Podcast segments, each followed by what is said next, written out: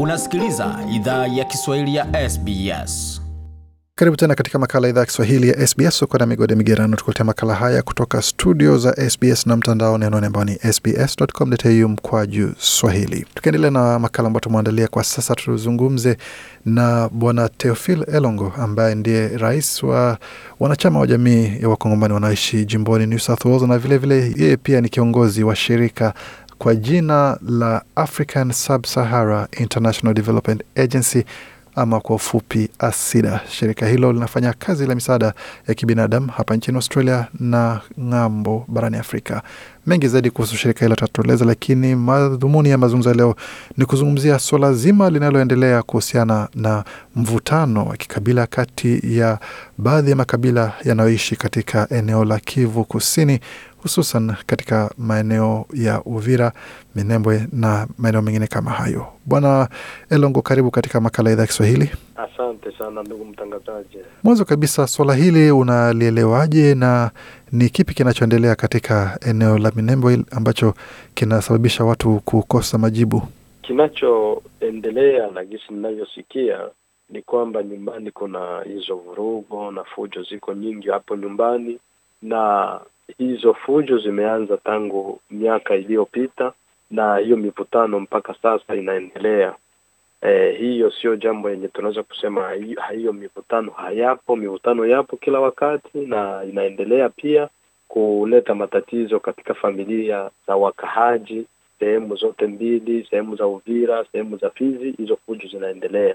Tunaona kwamba mapema hii leo jamii ya Wanyamulenge wameandamana mbele ya bunge la taifa mjini Canberra wakiomba usalama pamoja na ulinzi kwa ndugu zao ambao wanasema kwamba wanauawa katika maeneo ya Minembwe na katika maeneo ya Fizi kule. Kwa upande wako kama kiongozi wa jamii, swala hili umelipokeaje na ni msaada upi ambao mnatoa kwa wanachama hao?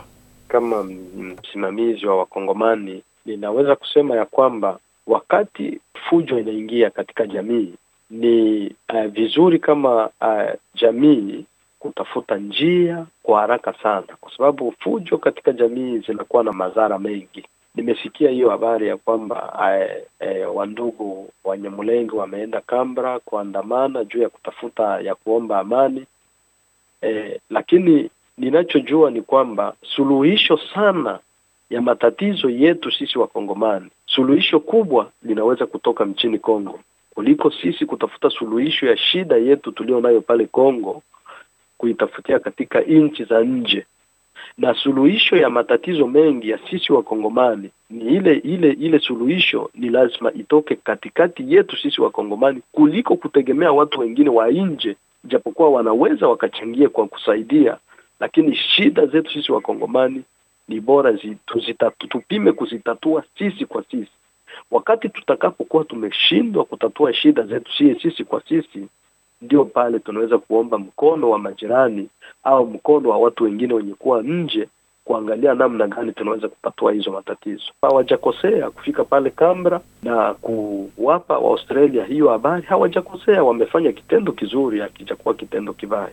Ndio, lakini wakati mmoja anampa mwenzake mgongo na mwingine anamgeuzia mwenzake mgongo, hakuna wa kuweza kuzungumza na mwenzake, inakuwaje sasa? Kama viongozi, ni juhudi gani ambazo mnaweka kuweza kuleta pamoja pande zote husika ili pawe na kuelewana? Maana iwepo ni hapa Australia wala ni Congo, kunakuwa na juhudi gani katika viwango vya, vya uongozi kwamba mweze kuleta pamoja jamii? Ninachojua ni kwamba uh, mwaka huu na hata mwaka jana viongozi wa serikali waliweza kukusanyisha hayo makabila yote ya Wavira, Wabembe, wa eh, wa ndugu zetu Wanyamulenge wote kwa pamoja, ili waangalie namna gani wanaweza kusuluhisha hiyo shida ambayo inaendelea kuzuka kila mara kila mara, na hiyo ilifanyika pale mjini Kinshasa. Uh, chini ya usimamizi wa viongozi wa serikali wakubwa. Hiyo mazungumzo kama hayo tena yalifanyika pale Uvira, lakini ndugu mtangazaji, kitu wanachojua ni kwamba shida likikuwa kubwa, suluhisho yake pia inaweza inaweza ku, inakuwaka iko ngumu, na ndio maana inakamata muda, lakini ninachokijua ya kwamba hivi ambavyo mazungumzo yameishaanzishwa, watu wako kwenye meza za majadiliano nina, nina imani ya kwamba kuna wakati suluhisho litawezekana kupatikana haraka, kwa sababu kila ng'ambo imeisha choka. Fujo zimekuwa muda mwingi. Hizi shida za za za za fujo katika mashariki mwa Kongo zimeanza sana mwaka wa elfu moja mia tisa tisini na sita. Kila mtu anajua watu wamekufa, watu wameama mafasi zao, watu wamefanya nini. Ni shida ambayo limeendelea limeendelea, lakini wakati uliopita huko nyuma tulikotoka, hata kukutana kwenye eh, meza ya ma, ma, mazungumzo haikukuwa na nafasi. Lakini ndugu, angalia leo watu wameanza kukutana kwa meza ya majadiliano. Ile ina, inaonyesha ya kwamba kila upande sasa una nia mzuri ya kuleta suluhisho katika hayo matatizo. Na kitu ingine ninachokisema ni kwamba kutegemea sana nchi za nje, sione kama kunaweza kuwa zaidi sana suluhisho ya haraka. Suluhisho ya haraka ni kwamba ikiwa tutajitegemea sisi kwa sisi, tukutane, tuanze mazungumzo polepole polepole mpaka siku moja tunaweza. Sehemu zote tuliopo tuankuraje ile ile tunasema dialogue au ile mazungumzo ya amani, ndio inaweza kuleta suluhisho haraka kwa shida ambalo tunalo pale nyumbani. Nafikiri hiyo ndio nia yangu ya kusema ya kwamba ninaankuraje ile mazungumzo, waendelee na ile mazungumzo, na kupitia yale mazungumzo suluhisho, ndugu, nina hakika yatawezekana, yatapatikana. Kwa upande wako, kuna mpango wowote kama kiongozi hapa nchini Australia kuweza kukutanisha baadhi ya viongozi wa Nyamrenge, Wabembe, Wafulero na makabila mengine husika katika eneo ambako jamii hizo zinatoka hapa nchini Australia, kuanza hayo mazungumzo ili tatizo linaloendelea Kongo lisije likaingia hapa Australia pia?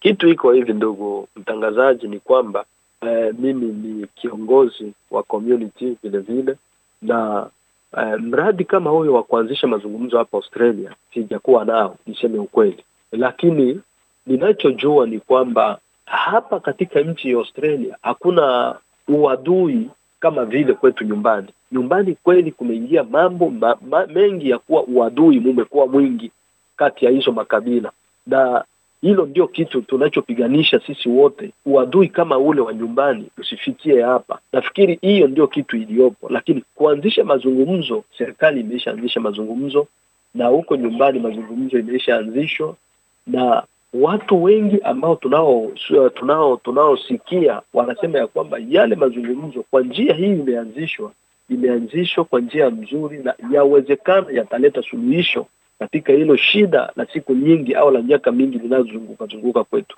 lakini hapa nchini Australia bado hatuyaanzisha mazungumzo, ndugu yangu, kwa kusema kwamba kila kitu kiko shwari hapa nchini Australia, watu wasiwe na wasiwasi wote kwamba yanayoendelea Kongo yanaweza akajizaa hapa nchini Australia.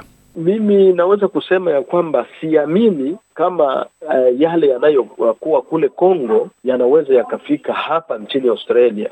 Siamini hiyo, kwa sababu tunaishi hapa kama vile majirani wazuri tunaheshimu sheria za nchi, tunaishi kwa njia nzuri za kutokuwa na fujo katikati yetu. Community za Waafrika hapa tunaishi kwa upendo sisi wote, na siamini kama zile fujo za Afrika siku moja zinaweza kutukuta hapa.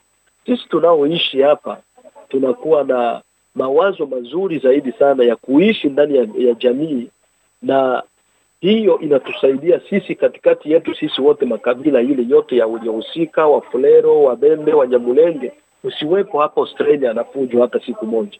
Naona kila ng'ambo watu wanaishi vizuri, tunaishi kwa heshima na tunaishi kwa upendo katikati yetu. Hakuna fujo ambayo tumekwisha kuiona siku moja, asema katikati ya makabila yetu kuna fujo hapa Australia. Siyaona hiyo fujo, hapana. Naam, sehemu nzuri ya kumalizia mazungumzo hayo na kwa ujumbe wa kiongozi wa jamii ya wakongomani wanaoishi jimboni New South Wales, Bwana Teofile Longo hapo wakizungumza nasi kutupasha yale ambayo yanaendelea pamoja na kuweza kutoa ujumbe wake kwa wanachama wa jamii. Mengi zaidi kuhusu kazi anayofanya, basi unaweza kupata, watu wanaweza pata wapi taarifa kuhusu uongozi wa jamii, na kama kuna wakongomani ambao si wanachama wa jamii wanaweza kupata taarifa wapi? Taarifa yetu zaidi wanaweza kuipata kupitia eh, Facebook page yetu ya Congolese Community of New South Wales. Tuna, face, tuna Facebook page na zaidi ya vile, wengi wale ambao wanaweza kutaka kupata maoni yangu binafsi kama kiongozi wanaweza kuniita kwa namba yangu ambayo ni sifuri eh, nne saba ziro sita moja nne tano tatu sita nafikiri hapo wanaweza kupata taarifa hata za ana kwa ana kama wanataka kuongea na mimi. Naam, hiyo basi ni taarifa kutoka kwa kiongozi wa jamii huko ukongomani wa New South Wales Bwana Theophil Elongo akitukamilishia mazungumzo haya ambayo tumefanya na mengi zaidi. Tembelea tovuti yetu sbs.com.au mkwaju Swahili. Penda, shiriki, toa maoni, fuatilia idhaa ya Kiswahili ya SBS kwenye Facebook.